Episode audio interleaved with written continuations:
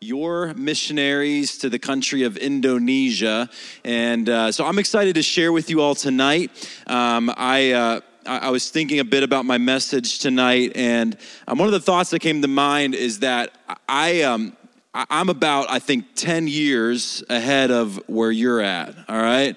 Um, is anybody in the room 23? Hey, 23? A few? Okay, yeah. Pastor Joey said we got a lot of like 20 to 24, that general range. Well, 10 years ago, I was preparing to go to Indonesia. Um, I was newly married. My son, um, Caleb, was six months old when we moved to Indonesia. And um, one of the things that I feel like has sort of marked our family's journey is a real belief and dedication to the mission. And so one of my uh, one of my goals tonight is to inspire you to be on mission. Um, and not, you know, you hear that so often, right? But to actually believe it as much as I believe it. Um, I think that right now, our world, it needs you to be on mission more than ever before. You, that you can't you know you can't think of yourself just you know I, I, like i shared this analogy with the church this morning that sometimes we think of ourselves in the church as sort of being on a cruise ship. You know, you come, even tonight, I kind of felt like that, right? I got, I got offered a coffee like three different times, man. I was like, this is, this is awesome, right? And, You've got, you have all the right, you know, it's so easy, right, to forget everything that's going on outside the walls of the church and to look at all the services and the great coffee and the, the fellowship that takes place and small group and all these things that happen and to think that, man, this is just sort of like a cruise ship and Pastor Joey's the captain and, and we're all just enjoying everything and to forget that, no, we're actually on mission, that, that the ship of the kingdom of God isn't a cruise ship, it's a battleship, that we have positions positions and we have things that we need to accomplish for the kingdom of God. And you find yourself, I'm, I'm so blown away that you're here tonight and I want to applaud that, that you make an effort to be in a place as a young person to say, I, I want to discover that purpose, that mission for my life. I want to make a difference in the world. And, um, and uh, you, are a, you're at such an advantage right now. Um, I was I was thinking about even as I was coming here, just what what sort of things do I feel like uh, attributed to some of our success and missions. And largely, I think it was because 10 years ago we, we went into missions. We said, we're going to take that step. Um, it, it, feels uncertain. I'm not sure what it's going to look like. I, I don't know what it looks like to raise a young family in a foreign country and to learn a new language and all of that. But we're going to go ahead and step out and do that. And so that's my prayer tonight is that you would be inspired to not to, to really to be on mission right here um, in your community in chicago. And i believe that god's going to call some of you tonight to go to the mission field to be sent to some of the darkest places on the planet to spread the gospel of jesus christ. Amen? All right. Indonesia. Um, for those of you that are sitting here saying, I have no idea where Indonesia even is. You failed your geography class, you weren't sure. Um, Indonesia is an island nation. It's made up of 17,000 islands that stretch from India all the way down to Australia. Um, spread out across these islands are millions of people. In fact, it's the fourth most populated country in the world. So most of us know China, India. Number three in population is the United States. But number four is Indonesia with 270 million people living there. And what a lot of people don't realize is Indonesia is actually the largest Muslim nation in the entire world.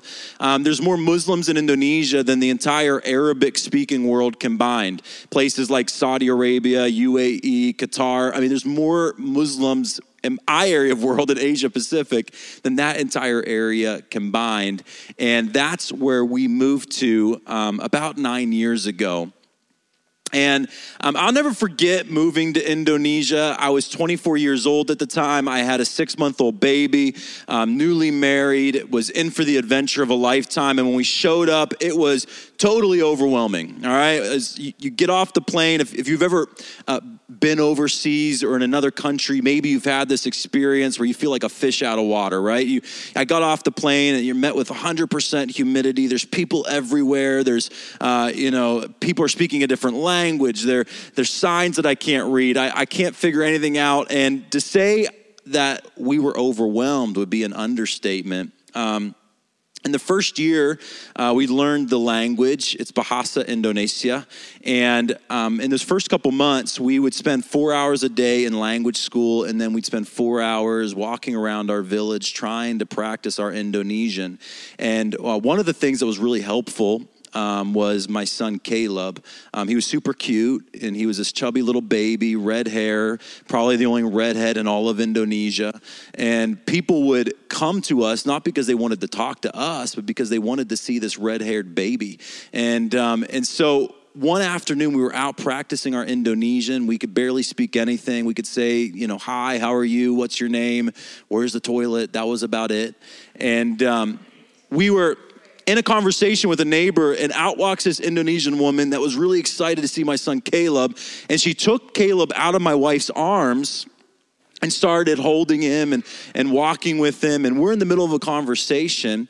In the middle of this conversation, I start looking around and I realized that my son Caleb is totally gone, right? Like I, he's nowhere to be found. And so we're now using sign language to try to figure out where Caleb went and where this woman took him.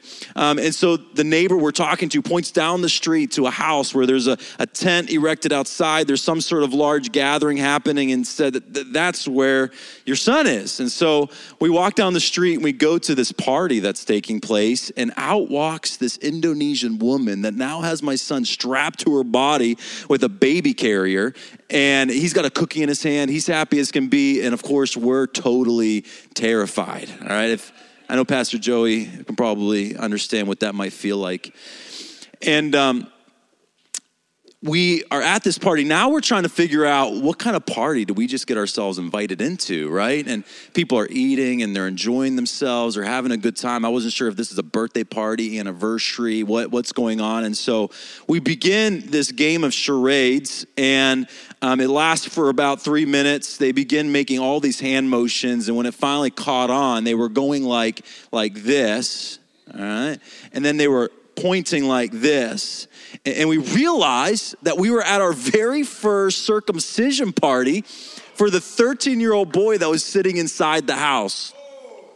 Now, to say that we were overwhelmed would be an understatement, right? To say that, that we lacked cultural understanding, that we we kind of that, that we needed we needed some way. And I remember walking away from an experience like that and thinking, how are we ever going to, to reach the, the multitudes of people, the millions, the 270 million people that stretch across the 17,000 islands of Indonesia.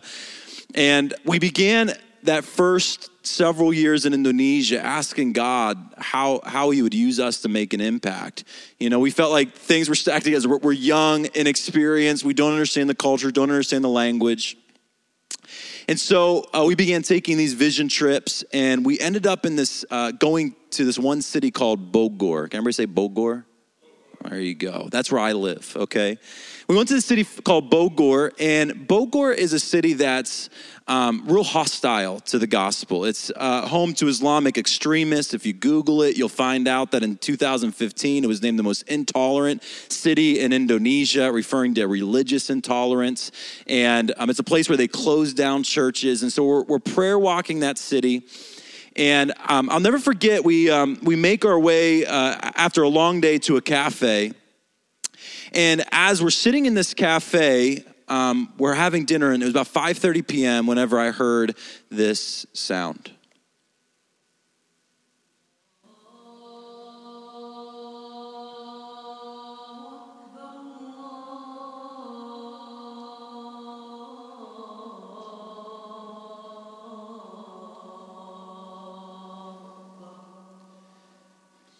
Now, for us in Indonesia, that, that sound is something that we've grown accustomed to hearing. We hear it five times a day. We hear it at seven, you know, 6:30 in the morning when we wake up. We hear it at 7:30 at night when we put our kids to bed. And but at that moment, it felt something felt different about it. I had this realization that every single day, at that very moment, millions of people in that city were bowing their knee to a false God of a false religion, a God that can't hear them and can't answer them. And I was reminded of Matthew chapter 16 that says that, that you are Peter, and on this rock I will build my church, and the gates of hell will not prevail against it.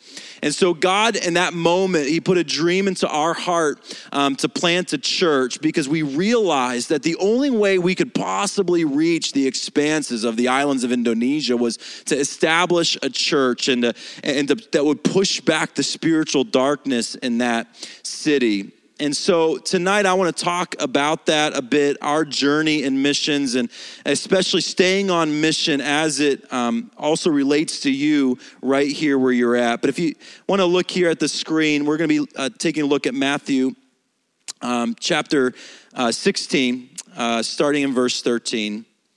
It says that when Jesus came to the region of Caesarea Philippi, he asked his disciples, Who do people say that the Son of Man is? They replied and they said, Some say John the Baptist, others say Elijah, and still others, Jeremiah or one of the prophets. But he said, But what about you? He asked, Who do you say that I am? He said, Simon Peter, the answered, uh, Simon Peter answered, You are the Messiah, the Son of the living God. Jesus replied, Blessed are you, Simon, son of Jonah, for this was not revealed to you by flesh and blood, but by my Father and in, heaven. And I tell you that you are Peter, on this rock I will build my church, and the gates of Hades will not overcome it. I will give you the keys of the kingdom of heaven. Whatever you bind on earth will be bound in heaven, whatever you loose on earth will be loosed in heaven. All right, so to give you some of the context, Jesus is sharing this. This question comes up with his disciples, okay? And up until this point, there hasn't been a real revelation of who Jesus is. Um, people are saying all sorts of things about Jesus all around, uh, you know, all the regions that they visit. Some people say that Jesus is a prophet. They think maybe he's John the Baptist or some prophet that raised from the dead and, and came to do miracles. They're, they're very confused. And now we have this moment moment where Peter makes this declaration that he is the Messiah, the Son of the living God. And so I want to share uh, three, three lessons, some three things that, that I find in this passage about being on mission and how God has called each of us to be on mission. The first is this, is that we go confidently because Jesus said he would build his church that we go confidently because Jesus said he would build his church. There's an incredible promise that's baked into this passage that Jesus is the Messiah, the Son of the living God, and that he will build his church. That I believe that we can be confident that if we obey in going and sharing and going to our university and to our workplace and sharing about Jesus, that Jesus will be faithful in building his church. Um, in Matthew 16, Jesus asked this incredible question. He says, Who do people say that I am? And of course, we see the responses. You're Jeremiah, John the Baptist, some prophet of old. And um, in our context in Indonesia, we have the same question for people. Who do people say that jesus is? And the reality is, in the islamic world they know who jesus is. They know uh, jesus in arabic is isa. And so they, they believe jesus uh, isa as a good prophet a moral teacher somebody to model their lives after yet they've yet to know him as savior and messiah um, similarly, when you think about who do people say that Jesus is at your university? Who do this, people say Jesus is at your office, at, at the school that you teach at? Who, who do they think? He, I mean, many people will, will say that they believe that Jesus was a historical figure, that he really exists, that maybe he was a lunatic, maybe he was out of his mind, maybe they believe that he had a lot of great teachings, you know, but do they actually know Jesus as Savior and Messiah? What I believe is that we can be confident that this news, this revelation is, is so precious, so important, so vital to, to, to what the world needs in our day and age that we are confident that when we proclaim it, that Jesus will use us to build his church, that people will respond in faith, just like what happened in the New Testament. Our city that we moved to, Bogor, like I said, was an intolerant city, a city where, where you wouldn't typically think to go and plant a church. And you, you may ask, why would you go there? Like, out of all the, you got 17,000 islands that you can choose. Why would you choose to go to a place that is resistant to the church, that's hostile to the gospel? And the, the reason is because I believe that we can go confidently to the darkest places on the planet because we believe that Jesus is the Messiah, the Son of the living God. Listen, this is a this is a big deal for us to grasp and to understand that the idea of Jesus being Messiah, all that means is that he's our savior. That Jesus is the one that came to save us from our sins and, and to set us straight, that he came to, to um, reconcile us to God, that the Bible teaches that all of us, you know, have fallen short of, of, God's, of God's glory, meaning that no matter how hard we try, where there's, there's no way that we could ever reach God because God is perfect, but yet he sent his son Jesus to not just be a prophet, not just be a teacher, not just somebody that we can model our life after, but somebody that is Messiah, somebody that can save us. It was God in the flesh. We, uh, so we, we go to this city and um, we begin launch meetings. We begin um, preparing to plant a church. And then on November 3rd, 2019, th- almost three years ago, we planted International Church Bogor. Um, we have a picture of it for you guys. Man, what God did in the city of Bogor was incredible. On our first grand opening service, we had 200 people at our first service. Um, we, we had, uh, in the first five months, we saw 50 salvations. We baptized dozens of people. And, and what God did was truly miraculous. And what we learned is that why does that happen? It's, it's not because we hold any value in our own ability to win people to Jesus, but we're fully confident and I'm fully confident in you, right? That if you lift high Jesus, if you if you proclaim Jesus as Lord and Messiah, that he will build his church. Amen. We, we got to be confident in that truth. I believe that the world needs that truth. Jesus is the Messiah. Number two, we go courageously because not even the gates of hell will prevail. All right, so in this passage of scripture, it's the very first time that the word church is used in the New Testament. Now, the word church in the original language is ecclesia, the gathering, that what we're doing right here, we're gathering together. You are Christ's church. And so Jesus brings up this word church, and it's interesting what Jesus doesn't say. He doesn't say, I'll build my church and man, everybody's gonna be super comfortable. I'll build my church and there's gonna be incredible coffee. Man, I really wish I would have got that coffee. I'm going to build my church, and you're going to have, eh, you know, amazing programs, beautiful buildings. Well, all those things are great. What Jesus says is, I'll build my church, and not even the gates of hell will prevail against the church. Now, you, in order to even understand that statement, you have to understand the context that Jesus is talking here. He's, he's with his disciples, and they're walking through a city called Caesarea Philippi. And as they're going through this city of Caesarea Philippi, I, can imagine that they're looking off into the distance and they're seeing temples, the false gods. They're, they're seeing temple prostitution. They're, they're smelling incense as being burned to the god Pan of the city. And they find themselves, I believe, probably at this location. If you go to the next picture, this cave that's an actual place that's built into a, a that, that's carved out of a mountainside where a river in ancient times went right into the cave. And this place was actually part of pagan belief that it went into the underworld. There was a river that went into the cave and then it disappeared underground. And the belief was this is the beginning of the underworld. This is where life and death meet. And they would actually sacrifice their children at this place. The name of this place is the gates of Hades.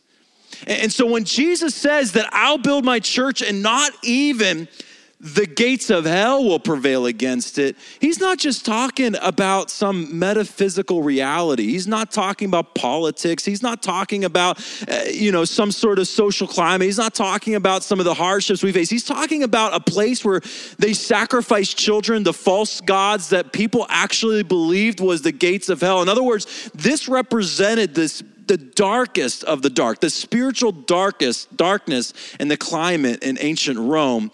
And Jesus is saying that not even this, not even a place that I imagine they're sitting there, they're looking around. He's saying, not even everything you see around you, the depravity, the sin, will prevail against the church. That should give us incredible courage. And no matter what situation you, you walk into, um, no matter how difficult, you know, your employer is or how um, maybe, you know, resistant your professor is to the gospel, we can walk into any place and declare God's kingdom and we'll see that we'll see that spiritual darkness push back in the gates excuse me in the church established. Now here's what I believe, and I think it's important um, for all of us to understand this. I believe that kingdom advancement is hindered for lack of courage. I believe that the lost are waiting. They're ready to hear, but they're saying, Who will be brave enough to take the gospel and to give us an invitation? One of the things as young people, you're like I said, I feel like I'm just 10 years ahead of you. And one, if I could get back and my 23 year old self. Um, I, I, was actually, when I was 23, I was in a young adults ministry right here in Chicago down the street. So, very similar situation. And it's one thing to be fired up for God, to be, to be ready to go take your city, to be ready to share your faith. And it's a whole nother thing to actually take a step and to do something about it that kingdom advancement, it's not hindered because people are not willing to hear our message. It's not hindered because of some sort of, you know, we make all these excuses for it. We think, well, if if they were just kinder, if they would listen more, if if if I had if I had more um, maybe experience or I had the right words, um, all these things. But I, I believe that no, that the world out there has lots of questions. They they have they, we they have lots of of, of um, you know pressures, and they're asking, they're saying, who will be brave enough to step out and to actually bring the gospel to us? We need you to be on mission like never before, and it won't happen without courage. Um, in Indonesia, there's uh, several occasions every year that we try to go to some place that takes maybe a, an extra dose of courage to, to go to places that are maybe off the grid um, that you, you, you know, show up you're not sure how you're going to be received a place that's um, maybe more isolated and has after 2,000 years has never heard about Jesus. And in May, um, we took a trip to one of these places somebody could grab me a glass of water, that would be awesome. Thank you, brother. and so, to put in perspective how we had to get to this one place, it was a city called Wallafol, a little village. Um, we had to leave our, our city in the capital and we had to fly eight hours to an island called Ambon. And we got to the island of Ambon. We had to take an overnight, thank you, man an overnight ferry to this island called Buru. And when we went to the island of Buru, we then get into the, the back of a dump truck that takes us three hours up the side of the volcano until we finally reach this little village of 100 people called Wallafol. Now, these people, um, 2,000 years after, of gospel proclamation, have never heard the gospel. We call them the never reached, okay? Um, you might have heard of the unreached. We call these the never reached because they've never heard the gospel.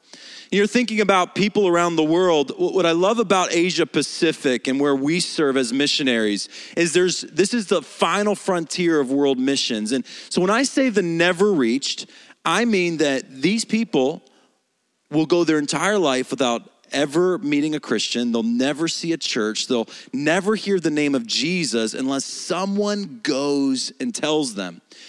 And so we go to this village. We don't know what to expect. We're not sure how we'll be received. The first night, um, we gather everybody around. We have um, some some gospel meetings, and uh, the adults of the village were a little bit apprehensive. They weren't sure what uh, what our motives were, but they sent all their children. And so all these kids show up. And what God did was powerful. The Holy Spirit fell in our meeting, and these kids began to lift up hands and worship to God. And many of those kids made professions of faith to follow Jesus. And it, it made such a stir in the village that the next night, all of the women and the children came to our meetings, and we preached for three hours. And they sat and listened. That's what you do when there's nothing to do in a village. You can just sit and listen. And at the end of that meeting, many of those women made decisions to follow Jesus, and three of them actually went out to the river that runs parallel to the village and got baptized.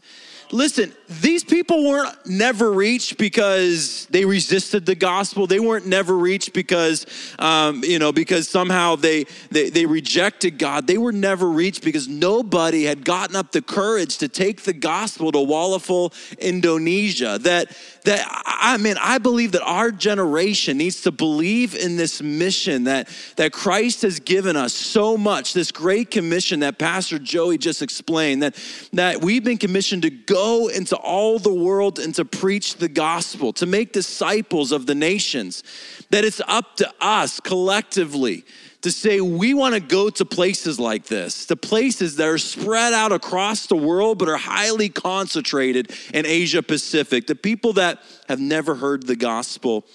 The third night, we had our final meeting. The story gets better. And at our final meeting, everybody was gathered, the whole village. And the chief of the village actually stood up and he made this proclamation. He said, No other church, no other denomination, no other uh, religion can build a house of worship here, but we give permission to the assemblies of God, which is what we're a part of here, to build a church in our village. And right now, there's a church being erected in that village because of courage. Listen, we've got to go confidently because Jesus said he would build his church. We got to go courageously because not even the gates of hell will prevail. we need you to be confident. We need you to be courageous. The last thing is that we go consistently because if we won't, who will?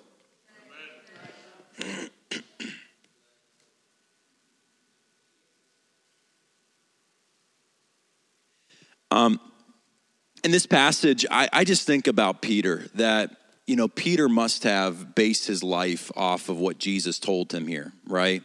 That this must have become his promise. It must have become his life verse, whatever you want to call it, his mission statement. He probably woke up every morning and said, I'm Peter, and on this rock, right?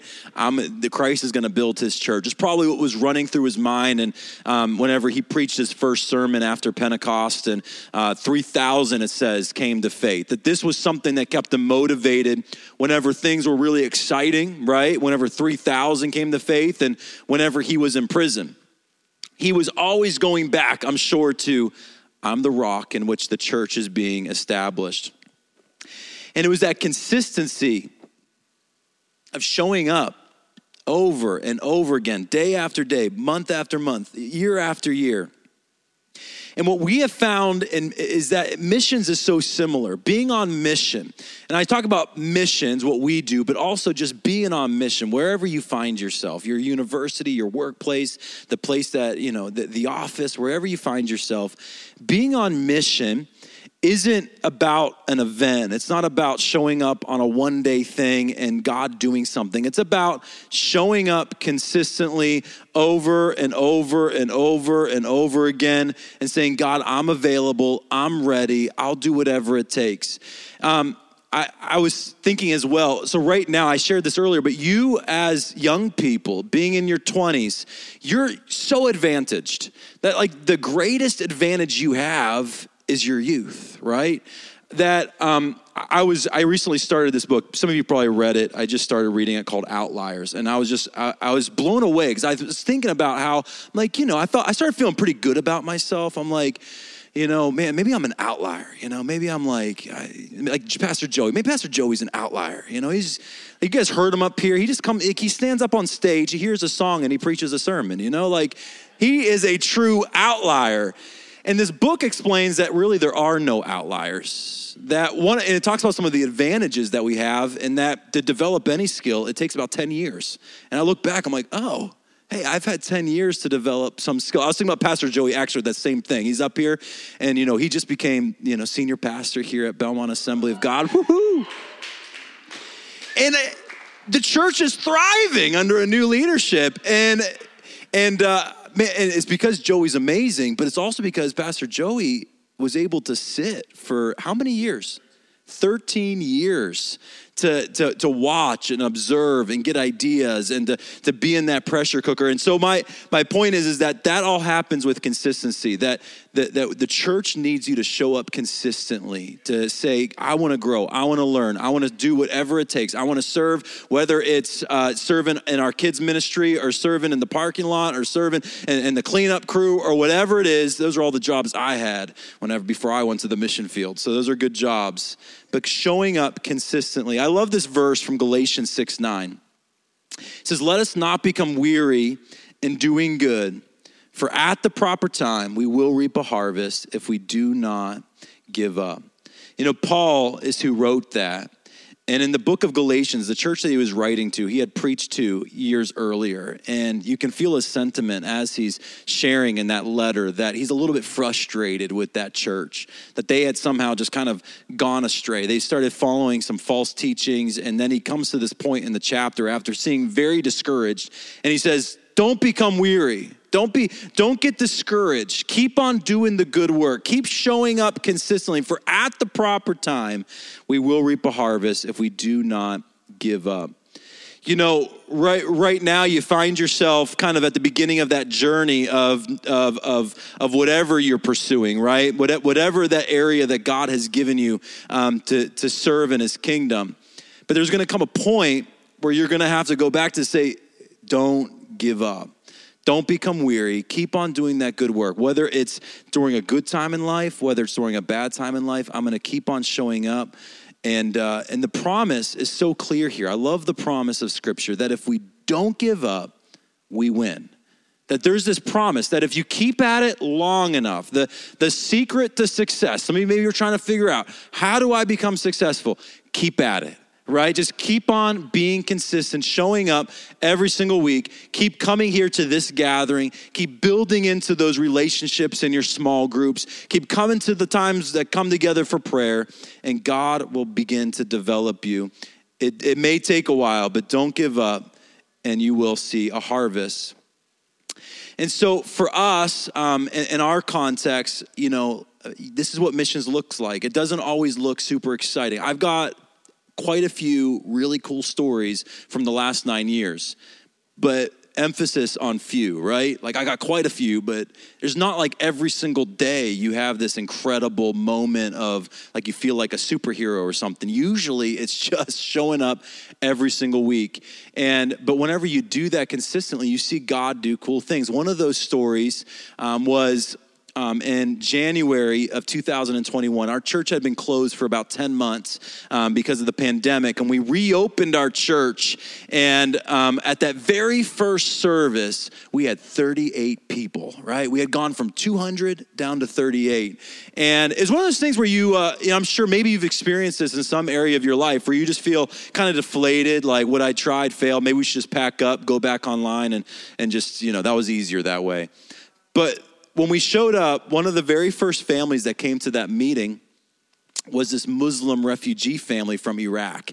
They had been living in Indonesia for about five years and nobody had befriended them. And they came to our church primarily for their kids um, because they wanted some sort of community for them, especially in the midst of this pandemic.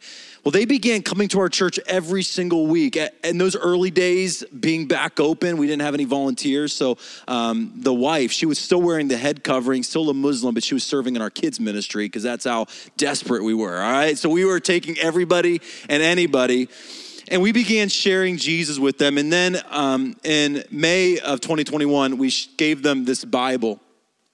And they began reading the Bible. They, they, they, took it as their prized possession. And, and as they began reading it, they're reading about the miracles of Jesus and the love of Jesus and the plan of salvation. And we got them involved in, a, in, a, in an Arabic speaking small group. And, and then in November, nearly one year later, Abdullah, the, the guy in this picture, got baptized. Now, to me, what this what this shows is that this is a big deal. That that Abdullah made this decision that he was going to go into the waters of baptism, showing that his life was, was being um, signified by Christ's death and his resurrection. That this symbolic moment was him sharing to the world the decision he made. I remember at that moment, my wife was standing next to his wife, and she had yet to follow Jesus and said, Shireen, do you understand the significance of what's taking place here? And Shireen, you know, slowly nodded her head and said, Yes, Pastor Kathleen, I, I understand. Because for Abdullah, he's he's saying bye to everything in his past. I mean, it's not just an analogy for him that the old is gone. Like, no, the old is gone. If he goes back to his home country, he can't, you know, it's over.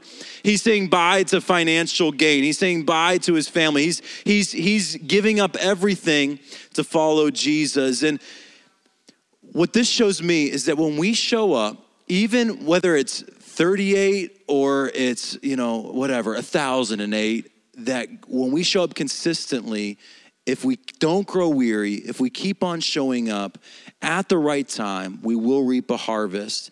I, believe so strongly that God wants to use your generation and my generation to finish this task of mission. Uh, sharing to the world about what Jesus has done. That that mission, the, the, the global missions, you know, it's it's about what happens right here in our city, and I'm very concerned about Chicago and the United States. But but the the, the task of world missions is so much bigger than that. That it, it's it's about going to places where people have never heard the gospel. And generation after generation have been saying, maybe we'll be the ones to finish this task. The task of taking the gospel to every tribe, every tongue, every people group. And I believe that we really can be it. And my, my prayer tonight, as we get prepared to close, maybe, maybe the worship team, you guys can help us as we close and pray. But my prayer tonight is that you would believe in the mission with that, that there would be this impartation, this transferring of, of, of conviction that we can be that generation that that what we do today that the choices we make the the way that we serve the the the relationships we have the the commitment we have to to sharing our faith and uh, the things that we're studying and the way that we're being developed that maybe it seems insignificant but that if you realize no we're on mission. We're going to do whatever it takes to see the completion of this thing in our generation maybe for you that looks like some, some of you say, "There's no way that I'm ever going to go," and I'm going to pray that God would send you. You know, but but maybe for some of you, eh, you know, it looks like right now you're you're you know in the middle of your your master's or doctoral program or whatever, and you're grinding away. You're like thinking, "Why am I doing this? Is it how, how does this even how does this even correlate?" Maybe you're doing it and and if you were honest, you're just thinking mostly about getting that paper you can put on the wall and that big salary and driving that nice car. But I can tell you, no, I want you to be so committed to mission that when you go into those classes, you're working super hard because you're going to graduate top of your class because you're going to get the highest paying job and you are going to fund global missions. That, that you're going to say that, man, I, I, don't, I don't want to just be rich for the sake of being rich, but I want to leave a legacy that, that surpasses anything that's been seen at Belmont Assembly before. That, that you would, that in this, in this group, that sort of, that sort of person would grow from this, this group. I believe that maybe there's others that need to get so committed to mission that you're sitting on the sidelines and you're saying, I'm just not ready yet. Uh, I, I, man, I just, I don't know, I don't know enough. I don't have enough knowledge of the Bible. I, you're waiting around for the right thing to happen, for, you know, a bright shining light to come from the sky and for God to speak to you. And, and yet the, the mission's so clear that you would be committed simply because the scripture says, go, right? That, that, that you, you felt that stirring inside of your heart. You said, you, you're, maybe you're not sure, is God calling me to go for a lifetime or is he calling me to go for a year? But man, I'm, unless God stops me, I'm to go. One of my mentors always puts it this way. He says that he, when it comes to the call of God, it's important to live with a green light mentality. When I was young, when I was younger, I'm still young, but when I was 23, 10 years ago with you, I remember I, was I was ready to go to the mission field, and I was talking to all my peers, and it just seems like everybody was was waiting. They were living life with the red light, you know. They're waiting for something to happen. And at that moment, it would be the sort of like, if, if you know the story Gideon, right? They're waiting for the sign. They're waiting for, you know, putting their fleece out, waiting for something to happen. And then they would go, God, if you just do X, Y, and Z, if you just give me that spouse, um, if you just give me, if you, if, if all my school debt's gone, if, if, if I pay off all this, these loans or whatever it is, then, then I'll go. And I think that we, we got to start shifting our mentality. No, we're so committed to this mission that Jesus has given us. We really believe. We don't just sing about it, we don't just lift our hands to it, but we're so committed that we're going to say, No, I'm going to go right now. May, maybe you are going to go to the mission field, but I'm going to go right now to whatever ministry is happening right here through my local church. I'm not just going to come to worship. I'm going to get involved in, um, you know, in, in, food distribution. I'm going to get involved in, in, um, in compassion ministry. I'm going to get involved in anything I can to see this mission push forward. My prayer tonight is that we would be so committed to the mission as a generation. I, I really, I, I, have believed it so much that I carried my family to Indonesia to see it happen. And uh, I honestly, over the last 10 years, there's been moments where I did want to give up. I did want to quit. And I'm sure you did too. you know, maybe you're at the beginning, you're like, you've quit before you even begun. But I believe that if we as a generation would take serious the mission, that if we go confidently, we go courageously, we go consistently, that we will see God do miraculous things in our generation, in our time. We will be a part of it if we commit ourselves fully to that call.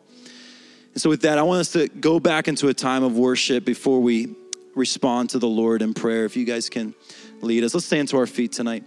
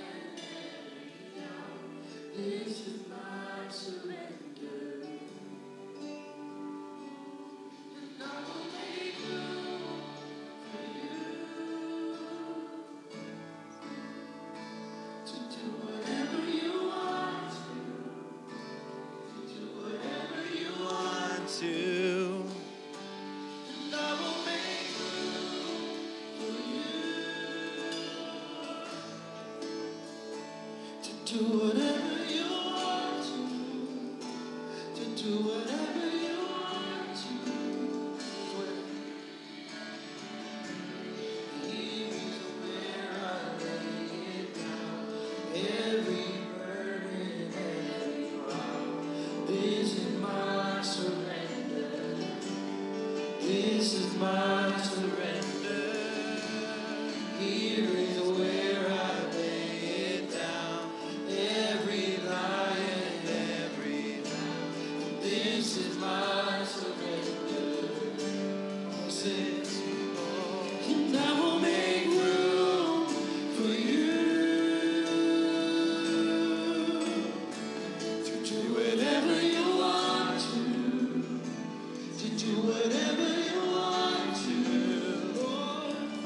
make room for you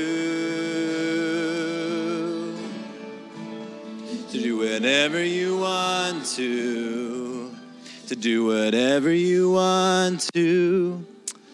Let's stay in that attitude of worship right now. God, we make room for you tonight. God, we make room for you tonight. God, I, we want to do whatever you've called us to do, oh God. Hallelujah, Lord. God, whatever, whatever we need to lay down, God, whatever dream, God, whatever, whatever ambition, Lord, anything that's not of you, God, Lord, we want to make room, God, for your plan, your purpose, God, to be done in, in our lives, Lord. You know, tonight I, I feel a strong burden to pray for those that are feeling that unique call Maybe it's just a beginning of it, it's a stirring of it. You're not sure what to make of it, but you're feeling that unique call that I've got to I've got to go. I I believe that there's really only two types of people, right? that you either go or you send, and there's nowhere in between. And so it wouldn't be out of the usual that a lot of you might be called to go, that, that God would be stirring something inside of your heart. And so tonight, if that's you, you're saying, Pastor Ben, I feel called to go, pray for me. I need that courage. I need that confidence. I need that, that tenacity, that commitment to mission. If you can just let me know, just raise your hand so I can see it. I, I see two hands. Okay, we got two called to go, three called to go, four called to go, five called to go. I believe that God is calling you, that, that it's stirring inside of your hearts. Is there anybody else? Say, Pastor Ben, pray for me. I'm feeling that stirring inside of my heart to go. You know, I felt that stirring inside of my heart as a naive little 12 year old boy. I was at a big youth event and there was thousands of people gathered and they said, do you feel called to go into missions? And I just stood up. I just felt something compel me to stand up. And it was just that moment that has carried me all the way to the mission field and God speaks to you through that journey. And I believe that this stirring in this moment, it's, it's not something to just take lightly that that, that stirring is the Holy Spirit speaking to you. It's, it's crying out, you know, that, that crying out from the nation saying, Who will go for me? Who will go for me? The Isaiah voice saying, I'm, I'm here, Lord, send me. And so I want to ask those of you that rose your hand, I, would love to pray for you. As we sing this song, I want to ask you to come, and me and Pastor Joey, we're going to just pray a prayer of anointing over you.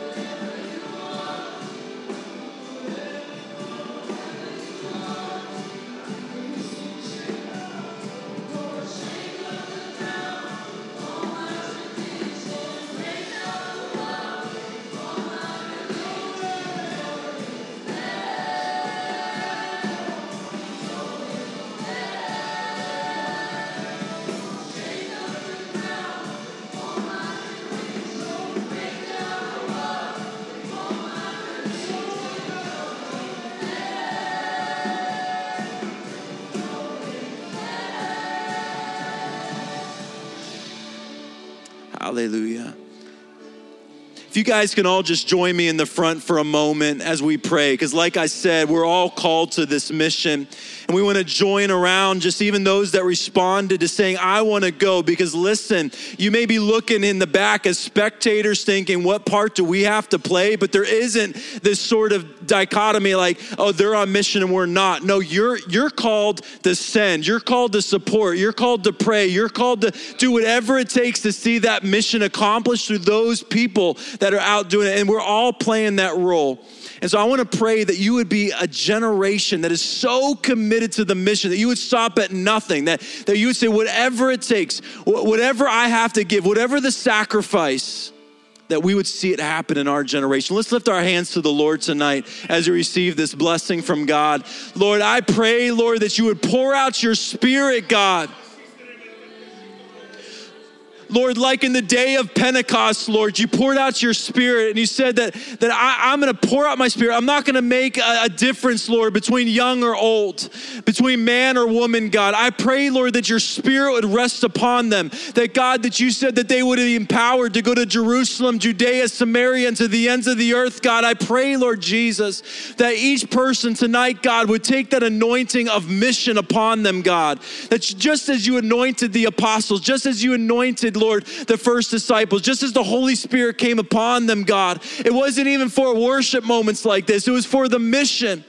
And God, I pray that this would be the generation, God, the holy remnant, God, that would stop at nothing to see the gospel go forth to the nations, that they would be more serious about it, more committed about it than any previous generation that's gone before them, Lord.